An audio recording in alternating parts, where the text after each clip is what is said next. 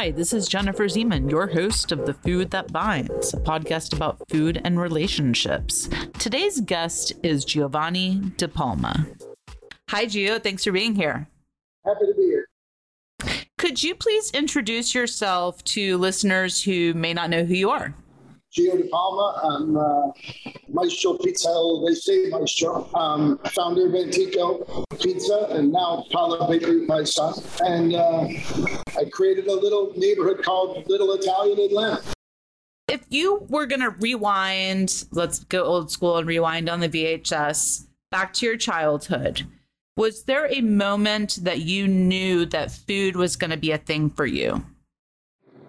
Yeah, I mean, when I was a kid, um, you know, in a big family, we couldn't wait to work. So the first place you go is to restaurants. So when we were kids, we used to clean restaurants, me and my little brother, and um, and you know they would give us much more responsibility than we should have had at that age.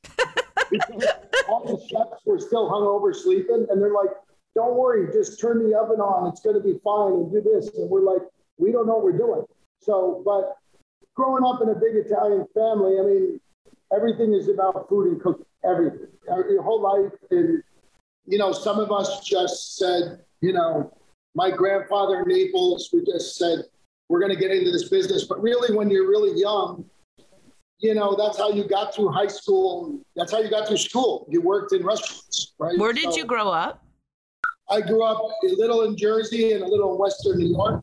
So my half of my family's in Western New York, and then we also have family in Chicago. And I learned how to cook in Jersey, New York, and Naples, Italy. So, um, but my first job, to answer your first question, my first job when I was 16, I was um, I was a grill cook at Ponderosa Steakhouse. So, and every time I say that, I smile because it was like the most fun of my life. It was the most fun I ever had. I started smashing potatoes and I had to cook the potatoes. Then I became a grill cook, then a cook.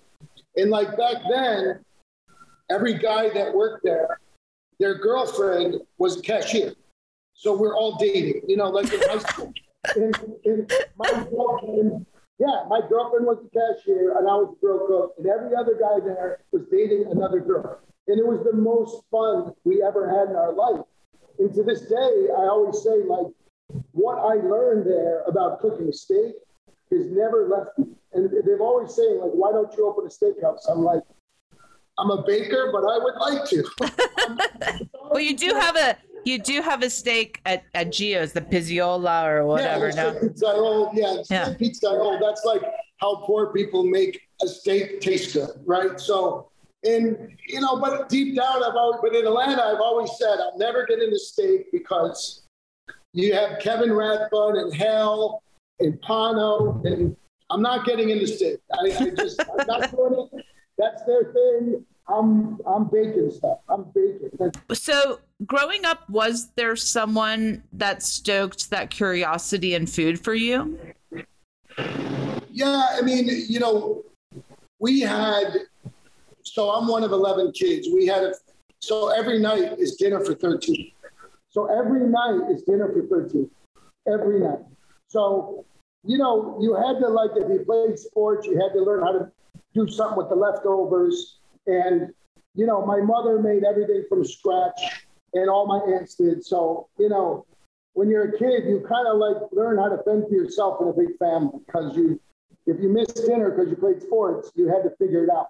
And then um, one night I went out to a nightclub and I came home and I wanted to eat some provolone, like, and, and I wanted to eat the provolone like freshly sliced orecchio, except for it was Montagoti shells, raw. And I ate them. and I, my mother woke up said, "Who ate the? Son, what the?" Heck? And I was, you know, but it was like, but our my mother used to say like, our house isn't a restaurant. But the minute you walked in the door, she said, Are you hungry?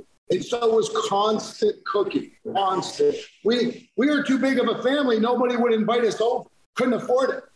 Nobody could afford to have us for dinner. So we, so we were just constantly cooking. And you know, and then the old school Italian, you had the nice kitchen and then the basement kitchen.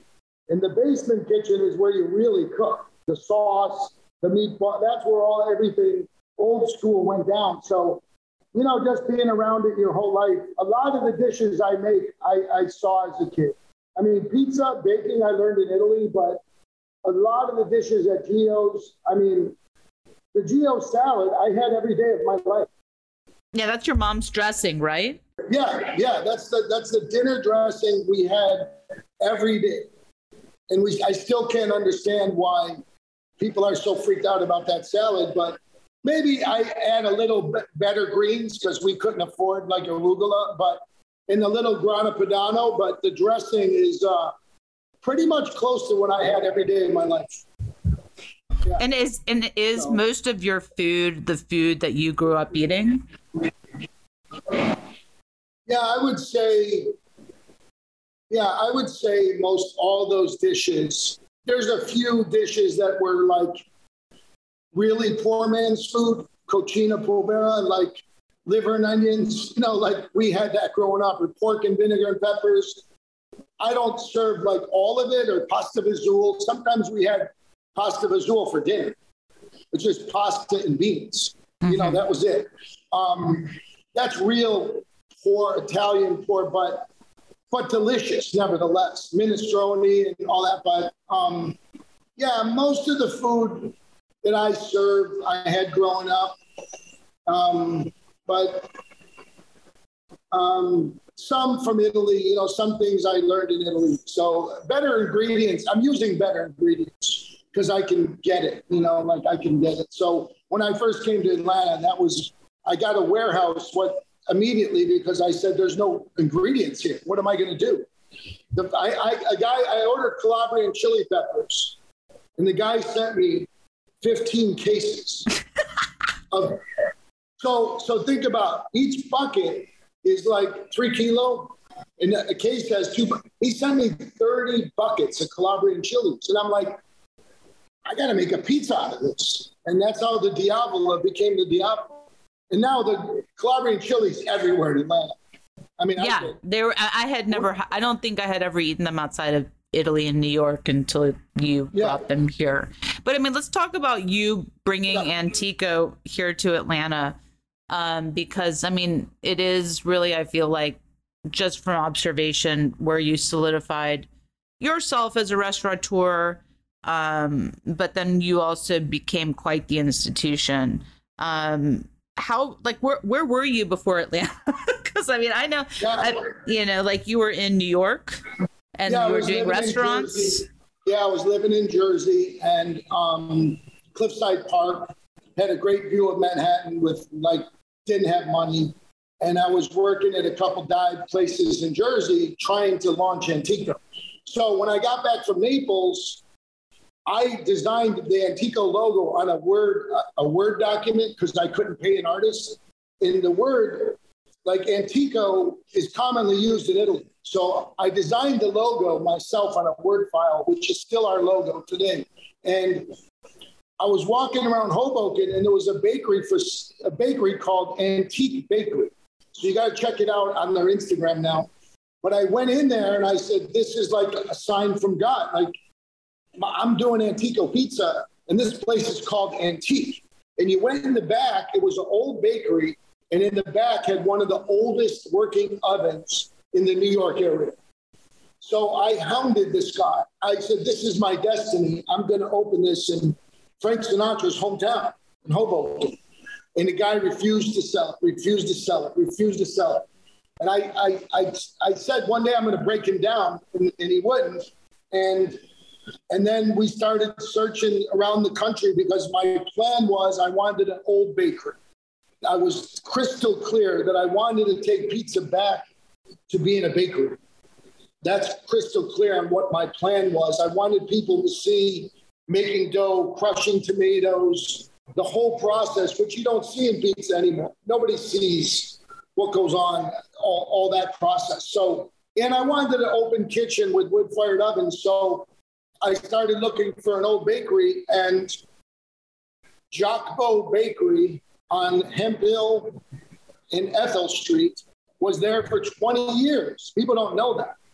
Jocko Bakery was there for 20 years, and it was for sale online. Um, and so Atlanta just seemed like a really big city with challenging, you know, pizza offerings for the size of the city. Like when you come from New York, you think, wow, this is a really big city. Probably not, but still kind of like a country town in some ways. But you think this is a really big city. There must be great pizza everywhere. And I, I just didn't see, I saw that as an opportunity. And I see it was near Georgia Tech. And I said, Georgia Tech is a booming college. I mean, if all goes bad and nobody wants Staples Pizza, I'm going to make college pizza and sell beer. Right. And that, that was plan B. Like, my plan B was, what if nobody buys this pizza and like thinks I'm crazy? I was going to make an American version of pizza and sell beer and serve Georgia Tech. But that bakery, we bought. Um, I met them, and there was an old wooden table in the kitchen, and I said, "I want the table. I want the guy who's on the table. His name's Carlo. Carlo's been with me for 14 years. Me and Carlo painted the building. We painted the building together. Carlo, I put his kids through school. So I said, I want the table, the guy Carlo, and I want the phone, the phone bill, the phone number, because I thought they were going out of business. So the phone number I bought from them is still the Antico phone number. And it was just fate. It was just a bakery in a neighborhood in a big city. And I said, well, take a chance on Atlanta. You know, that was it. And um, I mean, were you looking to move? Why Atlanta? I mean, that's like no, a big I mean, jump. It, it, it could have been anywhere. It could have been Miami. It could have been Dallas. It could have been.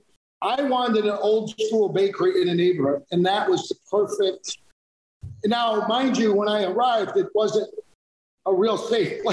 I mean, it was a little shaky. I used to have my son in the car and said, "I got people at the door trying to get in. Closed Tuesday. Sorry." So, so yeah, they're yanking on the door. So I was I was a little scared in that neighborhood when I got there because it was a little dicey and and um, tough people around, a lot of graffiti, broken glass. So I was a little nervous even with my son, and I just told him, I when we left, I made him sit right by the door. I locked the door, jumped in the car, and we left. It was just him and I. So, but the wooden table I bought became, I think, the most popular communal table in Atlanta ever. That was the communal table. So we had nowhere to sit. And I said, push, bust the wall out and push the table in the front of the store. And I put somewhere a text that we have communal seating at five o'clock and it was full for six years, seven years. From that minute on, it was never not a, that big wooden table in the front, the baker's table. So I just said, let's push it in the store and let people sit here because this is getting crazy. And so that table, Carlos and the phone number have been with me for, that table's now in the dough room, but been with me for 13 years. So. But I mean, like, Antico wasn't like anything that had opened in Atlanta. There were no, to my knowledge, at that point, Acunto ovens, which are the wood fire ovens that you imported from Italy. If you were to compare your version to that in Italy, like even the way that it was served in that communal setting that you're talking Yeah. about was unique on on the the cookie sheet you know cut at the table by yeah. by whoever ran the food to your table why did you decide to do that that way Well, the, the cookie sheet um, was because I inherited 500 cookie sheets when I bought the bakery. Like, no creative Hey. reason just being like, thrifty going to be dishes. We don't have anything. I don't, I don't have any silverware. I mean, just throw it on the sheet pan. right I actually inherited so many sheet pans. I sold 200 of them, and I still had 400. And I'm like, hey, throw a piece of parchment. That that's the dish. We don't have any. We don't have a dishwasher, and it just caught on. And now I laugh because you can. Hundreds of pizzerias do that. I mean, if you now, if I got if I got it any different way at your restaurant, Yeah. it would feel weird. Like if I got it weird. on the stand on a round sheet, it would feel not It would not- Antico. I can't do that. I can't do it. And so, but the, all the people that have like wanted to sort of create something like I laugh when I on the internet when I see all these pizzerias all over the country mm-hmm. and they have a sheet pan with paper mm-hmm. and the pizza, mm-hmm. and I'm like, I did that by accident because I just inherited the baking sheets, you know. Um, but um, what was the second thing you were saying? Um, well, and just about the community. So, I mean, but that also yeah. lent to the community that you were creating, yeah. no? So, so in Naples, in New York, you know, you don't have a lot of square footage, and so um, my idea. So Antico was the first pizza place in the planet Earth to have three ovens in the building. That doesn't exist anywhere. Who would have three wood burning ovens in a building? In Naples, you have one. New York, you have one. You ever seen two ovens in New York in a building? They can't. I can't. I, can't. They I don't can't. know. Yeah. They can't. I have. Right. We had three. Right. So we had three. So I was like, we're going to prepare for big volume because we have the space and we could pump out a lot more pizza. And you know, and if if I start wholesaling pizza, I have three ovens. You need firepower, right? You need firepower to make food. So, so when I put the three ovens in the building, it had never been done before. And now you see like two ovens in a building quite often now that are not tiled. That's people that kind of saw Antico and said, I want to do that. And I, I did it because I had the space and I wanted it to be I wanted you to walk in the kitchen and feel like, wow, this is so like raw. This is just so organic. But with the music swelling throughout the and the crowd, and, yeah, yeah. Yeah, and remember in the beginning there was people with Brunello and fur coats standing there. I'm like, what is going on? This is crazy. Yeah, it was total theater of the it living. Was nuts. It was nuts. It was mm-hmm. nuts. But the lines down the block, they're scalping pizzas. But really, you know, the moment for me in pizza, when I decided what Antico was going to be, is when I was in Naples. And, and I was eating at famous pizzerias. And, you know, you say to yourself, it's so good. Why isn't this on every street corner in America? And then you sort of you sort of start to think, well, the skill, the products, all these things, but then also also, Americans don't love pizza as the way it's made in Naples. They don't love it just like that. Mm-mm. That was my conclusion. Mm-mm. It's a little too soft, a little too wet. Not and you eat it with the fork and a knife a lot in Italy. Yeah. Yeah. and it's like a personal thing, you know. You like yeah, sit, yeah, yeah. They fold it and hand it to you, and you walk down the street. So culturally, in Naples, that works, but in America, that doesn't work. So, so when I got back to America, I said I have to make like a hybrid that is New York, sticking to the Naples tradition, but it has to be in a way where Americans say that's pizza. It's just a little better but it's got to look like a pizza, right? Mm-hmm. So, mm-hmm. so that was my goal to say, stay true to Naples tradition, but make a pizza that Americans understand. And and the delicate balance of, you know, the takeout and delivery. I never delivered pizza until the pandemic, but I didn't even want takeout. I didn't want it because Naples pizza. Every time people left with it, I was like, I don't know if that's going to be as good when you get mm-hmm. home. I didn't feel good about it, but but I made something a little bit more formidable than a Neapolitan pizza as you would eat in Naples. So it would travel. And I said, well, I guess our pizza cold is better than the alternative. So let them take it to go. And so that's what happened. And our takeout business is robust, but it was all about trying to make a Neapolitan hybrid that Americans would appreciate. That's that was my goal. I mean, and it was met with great acclaim in Atlanta and beyond. I mean, like, you know, I remember you telling me, like, you know, Tom Brady, you know, loves my pizza and Justin yeah. Bieber and everyone, all these celebrities really love you. Yeah. And you would send them pizzas. I mean, you became like I mean, the pizza place for a long time. Um, what what was that like to go from, as you're saying, you were like broke, you know, and then you're in Atlanta and you like hit it, you know, you you your bet pays off. What was that like? Yeah, it was it was it was a surreal thing. It was just like every day and every week folded into the next. And you know, you woke up three years later and go, "Holy shit! Have we been at this three years?" It's, people tell me now it's been open. When I tell people now it's been open over 12 years, they're in shock. It seems like yesterday we were all you were there in your pajamas having a San Gennaro. Does that seem like 12? Does that seem like 12 years ago? No, no, no it doesn't. Like, so, like, but you know, it, to me, it was like winning the lottery every day. It was unbelievable. It was a feeling. You, it's like I wish everybody in this industry could feel what I felt when I went to work because I was never tired. It was pure adrenaline. It's pure adrenaline. Everybody, the scene in the kitchen, the line down the block.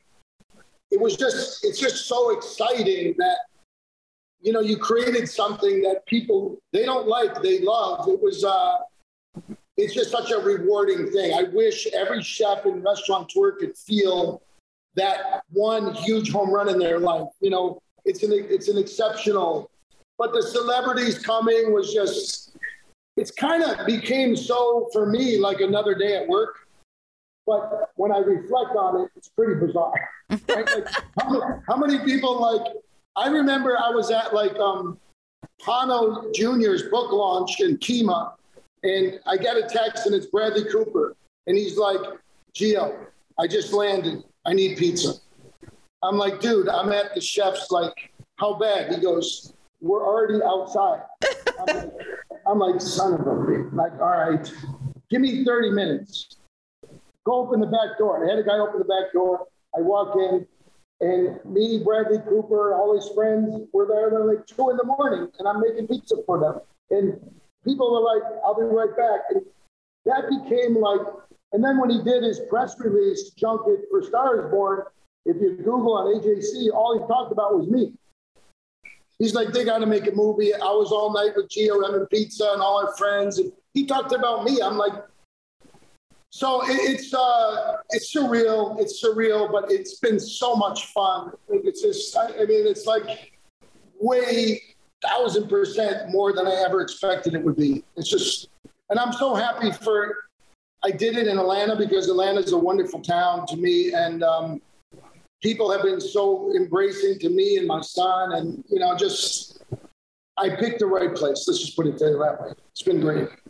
And I mean, like, what is I mean, Atlanta has been great to you. Um, you know, you're right there next to, you know, where the Braves that, you know, call home um, with your concepts, which do really well there um, to be able to get Antico. I mean, like, you've become very synonymous with Atlanta in a way, just like I told the Fox brothers, like, they feel like, you know, very Atlanta to me. Um, why why do you think that Atlanta has embraced you so much? You know, I, I, I, think Atlanta, honestly, like I talk to a lot of chefs and restaurateurs, and whenever they call me, I try to like, let me share whatever I could do to help. And I think Atlanta, I think Atlanta loves originality. I really do. There's a lot of concepts that come here that are either corporate or a hybrid of another concept. When something original happens in Atlanta, it's they get to call it theirs. You know, it's like bragging rights. Like when I was winning some national accolades, like like they were like pumping their chest saying, "We're beating New York in pizza, Atlanta. We're beating New York in pizza of all things. We're not known for pizza." Steve Koonin's wife's trying to pull on the door. what should I tell? I'm like, we got nothing. We got nothing. So funny. No, so I think I think if you think about the original things, and, and I think also to Atlantans, they felt a little complimented that I would move here from New York and not just move here to make a quick buck. I moved here, moved here. I live here. I, I have an apron on every day. My son goes to school here. Like, I think Atlantans love that. Like the celebrity chefs that have come here and left, how did they do? Not good, mm-hmm. right? You want to like, you know, like, so Atlanta, I think, loves originality and I, they've embraced me. And also, we have some bragging rights about pizza on a national level now. And it, in, in, in, in, in Antico, we've, we've also you know, spurred. Look at all the other great pizza that's come after Antico. Mm-hmm. You know, that's wonderful, right? I mean, there's so much. I mean, there's a lot of great pizza in Atlanta now, and I hope I had something to do with it. You know, like, and in, in case in point, some pretty famous guys from New York came to Atlanta and failed in pizza. There's a list I could tell you, and they're really good. Oh my God, there's a big list. Like, well, you got Ribalta was on Midtown. Right. They're top. They're great in New York. They're gone. Keste of the Village. They're gone. Don Antonio is the, one of my most respected dear friends of Naples. Don Antonio Starita. He's like an icon in Naples. He failed and he left.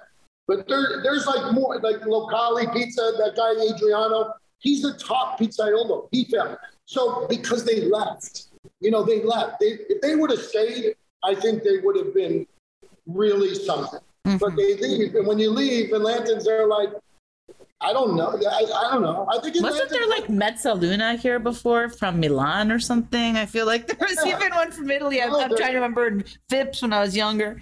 Um, I mean, but, there's a list of places that like the guys were really famous, really good maestros, and they just. I think when they left, it sort of changed things, but I don't know. I could be wrong, but I think Antico was born in Atlanta, so they it's despite I'm from Northeast, and, and then you know, um, you know, it's it's a product from Italy, but I think Atlanta just calls Antico.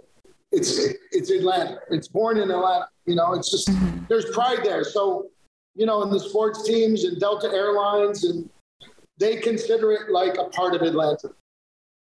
So, like as you mentioned, you know, you didn't just build like a, a simple bakery. You really attempted to build a little Italia. I mean, you were being oh. successful with Antico. You could have stopped there. Why was it important for you to build the suite of concepts that you have today? You have chicken, you have Roman pizza, you have Sicilian pizza, you have gelateria um, you know, you could have you could have just stopped at one type of pizza, but you have three. Why? Well, I mean, I always say, you know, it says it up here, solo solo infernaio. I'm just a baker, and I love being a baker, so I know how to do. Like, I want to make a YouTube three minute video once where I make six different types of pizza in three minutes with the same dough, and I want to do that once because I know how to make all those pizzas so it's what my craft is. And everything I've done after Antico was was consumer driven. It was the requests of the patrons. So the more the patrons asked of me, the more I did. I mean, it was that that simple. People were like, "Why don't you do this?" And and we get a lot of requests, but it was all about the patrons wanted and craved more culture. And mm. so when they when they kept saying that, I said, well, you know, I have a parking lot next door in a building. Okay, I'll do a gelato bar. The gelato bar became a huge hit. Oh, okay. Then I have I bought this other building for parking. It was all for parking, and I'm like, well, let me put a little pasta and lemon chicken in here. And it's so I just kept going because the demand. It was what the Atlantans were asking for. And to this day, they're still asking for a lot of stuff. But having that neighborhood was just it was just one of those things where like Antico's here and all these people are driving here and coming from the airport. I, I might as well offer them something more than a pizza. Mm-hmm. So it, and it just started organically growing. And I'm I don't regret doing it. It's it's hard to run a neighborhood, but I don't regret doing it.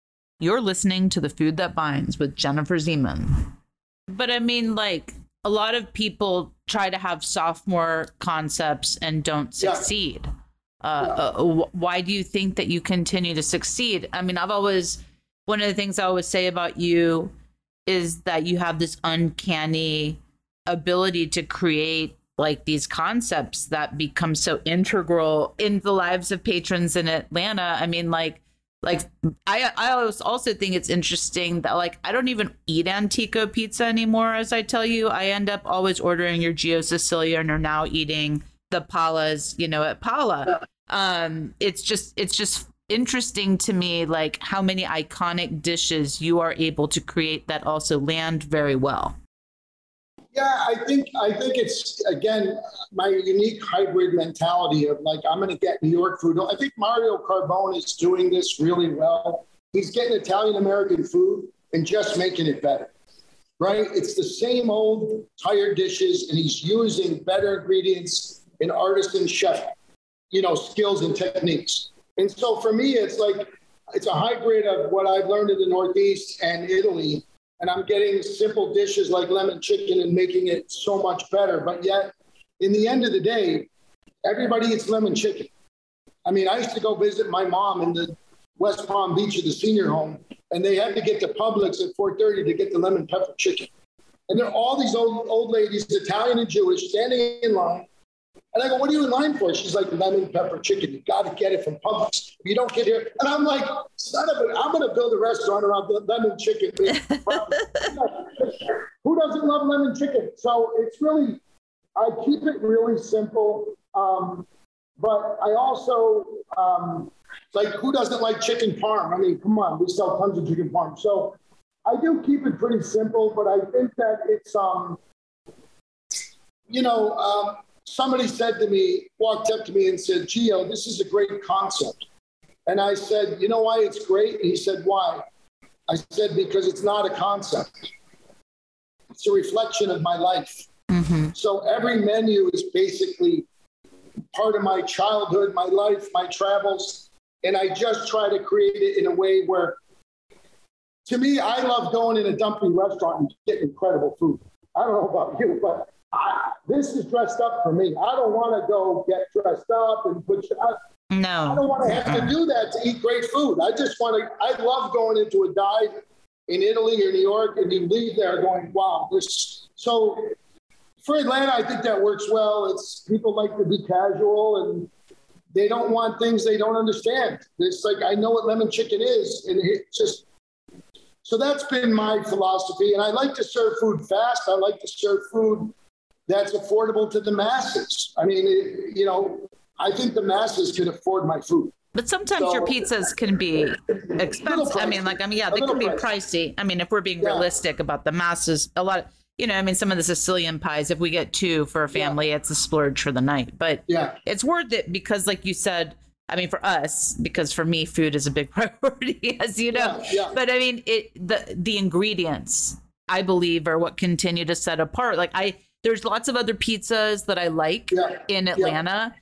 but it's so hard to not note the contrast between someone else's cheese and your cheese because you know even the salinity of the cheese or the elasticity of the cheese is so different and I do yeah. believe that is probably, aside from just your creativity, one of your strongest attributes. Yeah. Mm-hmm. yeah. Thank you. Well, you know, yeah, I mean, and I've never changed or wavered. And I've, and I've through all the influx of the, the euro, the euro going up, shipping going up, Italy going up, I've always tried to keep those prices. I don't think I had a price increase in Antico for nine years. Um, and everything's going up, labor, and I'm I try to, but in the end, for somebody who's lower income, I want it to be a treat. Like, okay, let's go 10 bucks each, 12 bucks each. We're going to treat ourselves mm-hmm, mm-hmm. tonight and split an Antico. Mm-hmm. It should be a treat. It's a it's a it's it's a, a special artisan product. For somebody wealthy, it doesn't matter. Middle income people will eat it all the time. So for somebody who's like, you know, two kids working at Verizon, they say, hey, you know, I'd rather splurge and go to Antico and have the best. And mm-hmm. you'd be mm-hmm. surprised. I'm surprised that and I'm happy people think that way. I mean, and probably more approachable than going and having tweezer food. Correct, correct. And also, also correct. And also, like what I love is when a grandmother and a child equally love your place, you've got a generational business. Mm. And I get pleasure out of both of them. And some of the parents, they're like, geez, we, we love you and we hate you. Why? Because our eight year old kid won't eat anything but Antico. And I'm like, yeah. And I'm like, but our kid's grown up healthy, fresh cheese, digestible flour, hand crushed tomato, olive oil. Tell me when I say something bad. None of it is. So, you know, their kid is eating better eating that than commercial processed pizza. So I think so. I mean, Yeah. you know, my kid is a big fan of everything you yeah. do. Oh my God. Um, but but you know, like I mean, we've discussed in, in the past, and I'd be remiss if I didn't ask it. But you know, like you know, some years back in, in 2015, there was a labor dispute. Yeah. Um, you know, I always tell you that I have certain friends that I'm like, oh, you got to go try, you know, his new Roman sandwich. It's unreal. You know, Yeah. they're like, oh, I don't know. I read that thing in the past and stuff like this. I mean, like to those people, like, what would you say? Well, I'm actually I'm glad you asked that because people in my industry, which is a little bit comical about that issue, is people in my industry that try to hire my employees, they never could. Because I I I pay more than anybody in the whole industry. So and we ran the business like a family business. So like it just became so commercial that you the government wouldn't allow you to run it as a family business. So we would give people salary. Everybody on Saturday night got a bonus. It was widely known. If you were there on a Saturday night, we literally went around the kitchen and passed out money. Every Saturday, we open the thousands of dollars. So nobody ever quit.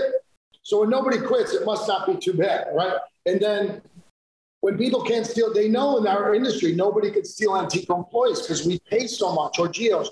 So I was just caught in the crossfire of political stuff where they were saying, you know, you can't pay a salary if they work this many hours. You have to pay regular, you have to pay time and a half. You can't do bonuses. So I couldn't do the bonuses. So after the government calculation, my employees got less money.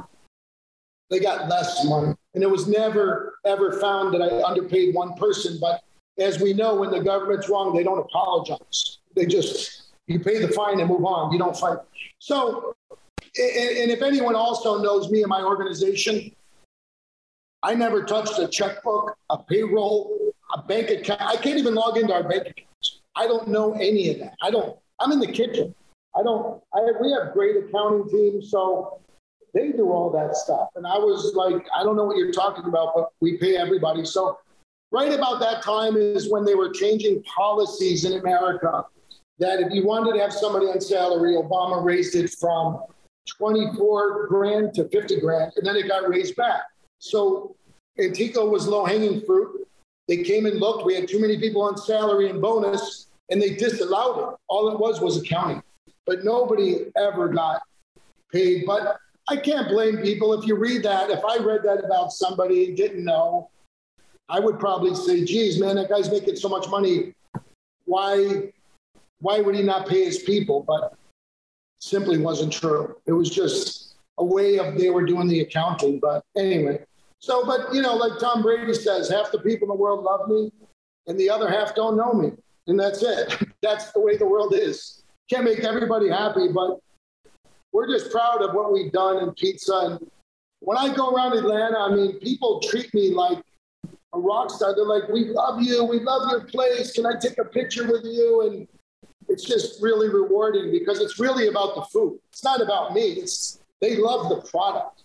I did it for the I wasn't trying to be the most popular guy in the food industry. I'm trying to like But you are a charismatic figure, but- and and I love don't. Love my product. Love my product. Well, I don't know if it's charisma, it's passion about what I'm doing. The passion about what I'm doing. I- I've had major A-list celebrities leave and say, I think I want to be Gio. He's happier than I am. I think he loves what he does more than I love what I do. And these are major A-list people. They're like the guy just he loves what he's doing. So that that transcends that. I mean, that's infectious, right? We all have had I've had times in my life where I hated what I was doing, right? I mean, you're like, I'm making a living, but I'm miserable. Now I wake up every day excited. I, and now I did Pala with my son. I'm like living the whole story all over again. I'm excited. I can't wait to come. I'm here on a Tuesday and it's not even open. It's my day off, but it's adrenaline and it's more about the unbridled passion of, for the product and the quality. I think the world senses that when if you're around me for 10 minutes, you're going to sense that. That's all I care about, right? And I love making other people happy. Isn't that why I you get in our business? you want to make other people happy. Not, it's not about making me happy. I work. Well, well it's funny when they said, Oh, I, is he running a sweatshop? I said, This is the dumbest sweatshop in the world. I sweat more than all my employees. I said, This is the dumbest sweatshop ever run. I'm the only guy sweating. What's going on here? So, no, I just love what I do. So I, I think that's infectious. And and like you asked, why did I do more? I could have just went and played golf and bought a boat and if I said, screw this, I got more money than I need. But it's like when I asked Clint Eastwood, why do you still make movies? He's like, what would I do? I, I wake up every day, love making movies. And if I didn't do that, what would I do? You seem to love feeding people. I think that's, you know, I think yeah. that's that's really evident. Like you're very much like here, try this, do this with everyone that comes into your places. But yeah. especially now, I've been seeing it with Pala, which you mentioned that you just recently opened with your son Johnny, um, who is now is he like is he almost twenty? Is he a t- 21, 21? 21. Okay, twenty one. Um, what is I mean, what is it like being now officially in business with your son? It's the best, man. It's like everything's coming full circle. Every day I look at him and I remember him eight years old, you know, throwing flour at you probably and like riding around in his scooter, crashing into Arthur Blank in the kitchen. And and now I look over and I see him scooping gelato in his business. And it's it's really a very rewarding thing to he sacrificed a lot of his childhood for this business. So now um, he has a passion to do it. He wants to do it. So it's a thrill of a lifetime to, to fast forward to this and, and create something new with your son. I mean, has food always been something that was a connection between the two of you? Yeah, I mean, he he eats, sleeps, and drinks Naples. He's a Naples soccer fan. He has friends in Italy. I mean, he eats, sleeps, and drinks the whole thing.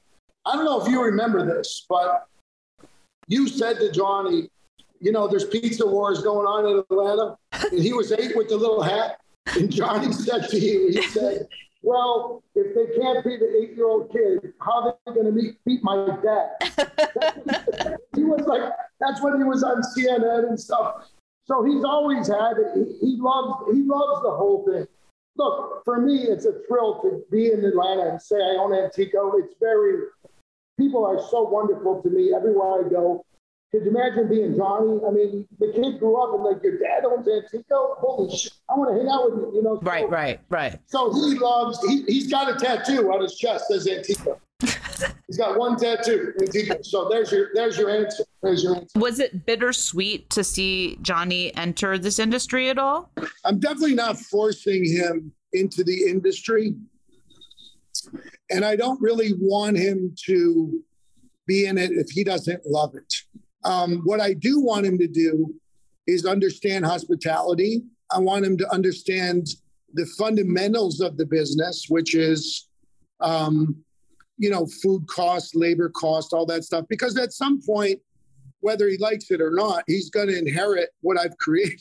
so at least he understands how the sausage is made, right? And the and and the basics, so that he could continue all the things I've built up. So I just want him to understand the business. I want him to make a few bucks while he's in college. And then after college, he could decide do, do I really like this or do I want to just be the part owner with my dad? And that's it. So that's going to be his decision. But I just want him to cut his teeth and get his feet wet and have some fun during college and see what he thinks. That's it. Because, yeah, I, I don't, you don't definitely want to force this industry on anybody. No, I, I was just yeah. curious. Like, because yeah, I mean, sometimes no. some people see their kids. You know, I was interviewing Sergio from La Grotta, you know, yeah. and just, you know, like one of his sons went one way, one of his sons went the other, you know, like, um, but, uh, just in terms of the past two years, what was COVID like for you as a person and as a restaurateur? Yeah, well, so with COVID, um, you know, I, I think, you know, good old fashioned business instincts still matter. And I think in COVID, those who had great instincts and passion to survive got creative, right? When you give when you give talented creative people some time to think, we we should do something great. You know, so pa- pandemic gave us a little bit of time to breathe and think, not much, but um, how could I reinvent? How could I survive? You know, back then we didn't know if we were going to A, be still alive, or B, bankrupt, or C, you know, or the pandemic last five years. We nobody knew anything in the first month or two. So we're just like um, we could either lay down and just say screw it and call it a day and lay everybody off, or we could try to survive. So for us, it was like, hey, pizza's going to be popular in the pandemic. Let's survive. And so for that, it became like another rewarding thing. You know, he and I did like I was shipping frozen pizzas all over the country. He had an ice cream truck full of frozen pizza and gelato and was going neighborhood to neighborhood selling it out every day.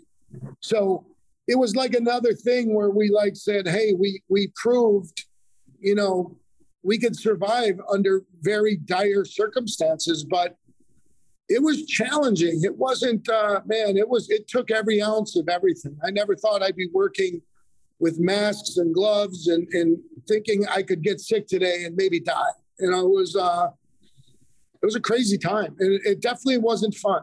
It wasn't, uh, what we did was rewarding, but it definitely was very stressful and not fun. And uh, serving patrons that are scared of you was like a whole nother thing. You know, it's crazy. Yeah, that's something I keep bringing up with in these interviews is that hospitality is a contact sport. And how does it affect you? Like I asked Todd Ginsberg the same thing. Did COVID affect your ability as a hospitality professional to serve your patrons? Yeah, well, because like you talked about before, my passion for sharing food and and now I can't even touch, you know, I can't even shake your hand. I can't hand you a product and say, try this. All that interaction went away and it just it just made it no fun. If you're if you're me, it's no fun. I mean, it, it was like serving pizza in a hospital. It was just it so weird. It took the fun out of it. It was like, and what drove us to, to continue was a to save your company and all your employees' families who had nowhere to go. So that drove you but then when the patrons came and said, you know, God, we appreciate your open. We appreciate you still making this product for us. We appreciate you shipping it to our homes and bringing it in the truck. And that drove us the next, you know, kept it kept the, the, the fire alive to do it another day, but it wasn't fun at all. It was. How did your businesses do? Well, we were we were down, but not as bad as most because we developed this whole other, you know, this whole other revenue stream of shipping frozen pizza all over the country. So we were shipping pizza to like, I sold more pizza in Beverly Hills than I did in Atlanta. It was crazy. And even people like the Seinfelds, they, Jessica, they ordered every Monday for a year to the Hamptons from Atlanta, Atlanta. And she posted on her Instagram, all the Beverly Hills people, once they saw it, everybody in neighborhoods were ordering, ordering. The Ressler family owns the Hawks. Once they started ordering it, we were just, we shipped to Clint Eastwood and Carmel. We shipped to Jon Hamm. We shipped to all of LA. And that, for us, we still lost money, but we didn't lose as much as everyone else. Right. So, so we were okay. And we, we never laid off one employee, not one, not one employee. We kept every single employee full pay. So that was rewarding, but it still sucked. There's no two ways about it. It sucked. It just was like, please be over with because you just can't take another wave of this stuff. You know, it just, you know, it just every three weeks, months you wake up and there's another wave and you're like, I just can't do this anymore. You know, it's just, it's just, I don't know. It's, a, you, you know, nobody's ever lived through it a hundred years. Like you don't know, you don't know what a pandemic is and what it means to your business, but I'm just happy a lot of other restaurateurs that are great survived, and I'm sad of the good ones that didn't. You know, so. So, what do you think is next for Atlanta? I mean, I like to think that you're pretty good at, at, at taking Yeah. a big picture view. Um, what do you think? Where do you think the restaurant industry is headed here? Like, if you were going to compare us to any other food town in the Yeah. country, wh- what are we going to look like? Well, you know, I think the pandemic has taught us a whole bunch of stuff, right? So I think, I think that that I would love to see it. I'm not sure it's going to happen, but I, I, I think when you get top, top talented people that we know, and you put them in a smaller space with a leaner staff, and they're putting out some rock star artisan ethnic food or whatever it is, I really think that's manageable. It's profitable, it's manageable, and it's more enjoyer, enjoyable for the chef or the artisan. And so, from what I think, it's going to be a lot of smaller, smaller, more intimate spaces. Of course, takeout is here to stay. And, you know, many chefs got really good at putting great food in a box. And so that sort of extends your revenue. You don't need 5,000 square feet. You know, you don't need. So I think the big box restaurant with 100 employees is kind of going to slowly, slowly fade away um, and focus on more. Like at Pala with my son, I'm having a blast. There's five employees here. You know, I mean, there's five employees. We're putting out some pretty great food in a 1,200 square feet. So I think for Atlanta, you're going to see a lot of that coming for sure because the rents are going way up and the cost of doing business is going way up and the labor cost is way up. So I think, I think um, that's what you're going to see. I really do. Um, a lot of really, and it'd be a thrill for like, imagine if you saw like Pano Jr. in a tiny space serving like souvlakis and gyros. Isn't he? like- he is. so. He's He is. doing He's Yeah. doing the lamb shop or whatever. I mean, it's not Yeah, souvlaki, but yeah. I think he does have souvlaki on the menu in the back of But Kyma. that's like the coolest Yeah. thing in the world. You know, like you go in and it's just like a little space and like, you know, I mean, I can imagine if you had like Kevin Rathbun in like a tiny little shop and so we're doing steak sandwiches, you'd be like out of your mind. There'd be like a line down the block. He'd probably make more money doing that than owning a big restaurant. So, um, but you know, it's all there, there's there's a shakeout in the real estate and the labor, but it's also there's a shakeout in supply chain stuff. We don't know if steak and seafood what is the, the price is astronomical right now. So cheese from Italy, flour, it's all doubled and tripled. Shipping costs from Italy has has gone up 1000%. It's doubled. So we don't know where that's going to shake out and I think that's also going to shape the industry. But I think Atlanta's a hot spot though. I think Atlanta like is um very desirable place to be now for chefs and restaurateurs very, very desirable. I, I do feel like it's a much cooler and more interesting place than ever.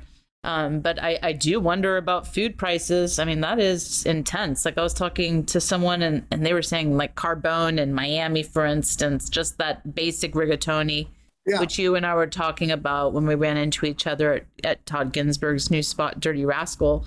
Like it's like $68 for a plate of spaghetti or something crazy. Yeah. Don't quote me on that, but it is above $50. No, it's crazy, and, and and I could make you that like with the left hand tied behind my back for two bucks. And I And don't know like- why you don't, but yes. But the cost, the cost, I might, but the the cost of his rent in Miami, his labor cost in shipping all the, I mean, it's astronomical. I mean, that's where those prices come from. It's not greed. It just comes from this is what I need to charge to make it Miami. So, so what does someone like you do when you're so ingredient driven? I mean, like you, Yeah. I can't talk to you about a new dish without you giving me some sort of provenance for the olive oil or the ricotta or whatever. Yeah, Uh, yeah. uh, what do you do? Well, I have a narrowly focused menu. I plan on when I create a dish, I plan on selling quite a bit of it, and I source everything before I even put it on a plate or a menu. And I, I have all that stuff lined up, or I don't do the dish. And so, you know, we bring Bell and Evans chicken to Atlanta for eight years. Me and Whole Foods are the only people that do that. We share the truck.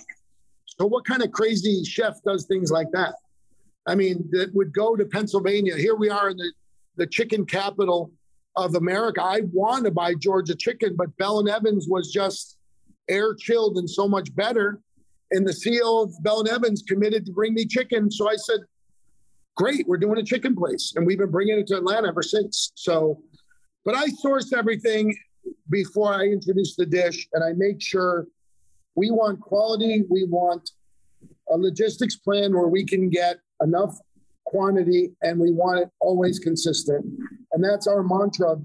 And, and then when we ask the this that's how we deal with vendors. We want supreme quality, we want consistent logistics plan.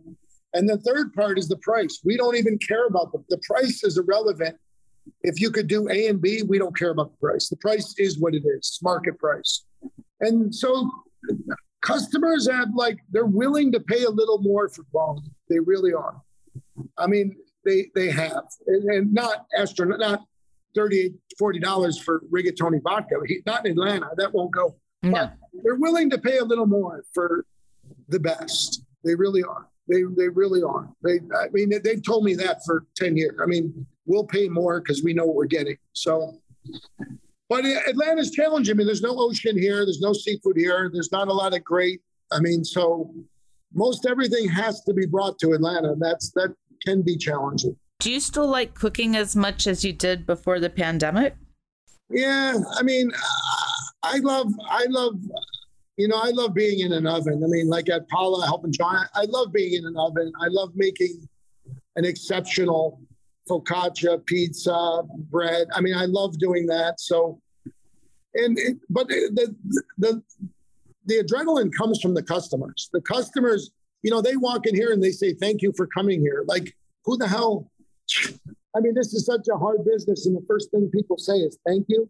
It's pretty cool. So, I mean, all right, if you're going to say instead of say hello to me, say thank you.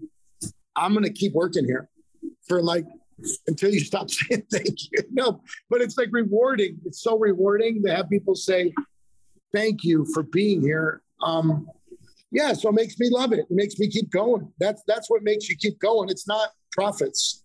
It's that. It's and then people leaving and saying, "Oh my God, that was so delicious."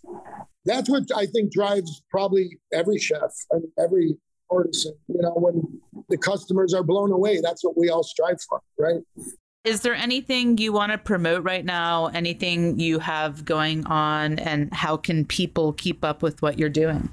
Yeah, I just like right now we're just um, we're opening a few more Anticos, one in Tucker. I'm looking we're we're probably going to commit to a new project in High Street, and then that might be the end of opening Anticos. I'm not sure. Um, and then um, I'm having fun figuring out how to make a plane uh, pizza taste good on a plane. So we're serving pizza on first class at Delta, and that's been that's so crazy. It's been a challenge and fun as hell to try to like. And then hearing flight attendants saying everybody in first class freaked out and had your pizza. I'm like, that's so I like I never dreamed in my wildest dreams people would be eating my pizza on a flight. But so that is its own unique challenge and fun to do. Um, and, and is that is that going know, on right now? Are, yeah, are, are we? Yeah. What what what uh what legs? What routes? It's on. It's all international stuff. It's on the first class menu, Delta One. But we're going to grow it. That was just the validation. Can we do this? And then mm. we're going to grow it to like you might get it on Y class going to New York. You know, so we're going to grow it. But the validation stage has been super fun to make a pizza taste good in like a steel box with a hair dryer in it. I mean, that's what a, an airplane oven is like. But they cook the hell out of the food. Like I had my, yeah, I mean, they cook yeah. the hell. So like your pizza might do well. well they may what, make they may crisp it up real nice. You, no, you have to factor all that. So I factored all that. I had an oven off a 757 in my lab for two months. That's and I tested wild. Hydration, dough, timing, hydration, dough. How big did the cheese have to be? How much sauce? Here's I got everything perfected. The one thing I didn't get right, the one thing that I didn't think about, when the flight is delayed, they, have to, they have to turn the oven off, and they don't. So if your flight's delayed and the flight attendant does shut the oven off, it's going to keep cooking for the amount of time it's delayed. So that's something I couldn't have planned. I don't know. So, but that's been fun. That's rewarding. And then, you know, Pala's just taking me down memory lane. You know, I just, I'm running into people that used to stand in Antico Kitchen 11 years ago. like I'm running into these people every day, and it's so much fun. And and just seeing Johnny learning the business and introducing a little Roman style in the sandwiches and the, just the reaction to all this stuff is totally different. It's uh, if people want to see me, I'm usually at Pala during the day, and then the after school kids party till five, and that's that's so much fun every day. And then I'll go down to West Midtown at night and stuff like that. So, but yeah, it's it's Pala, and then watch for us to like try to grow on Delta. You know, that's it. Well, I appreciate your time, Gio. I always enjoy speaking to you, and Yeah, and was fun. obviously, I love your food. It's fun. Yeah, you. do- Yeah, and I'm. A, I I do this podcast, and I'm also a customer. Yeah. So you're biased. You like it too much. You're biased. But luckily, So- this is this podcast has been all people that I tend to interact with a lot because I do like what they make. So Well, it's perfect because you don't like people, so you just get to sit sit on a couch with a freaking camera. and it- it's the perfect anti-social business. That's it.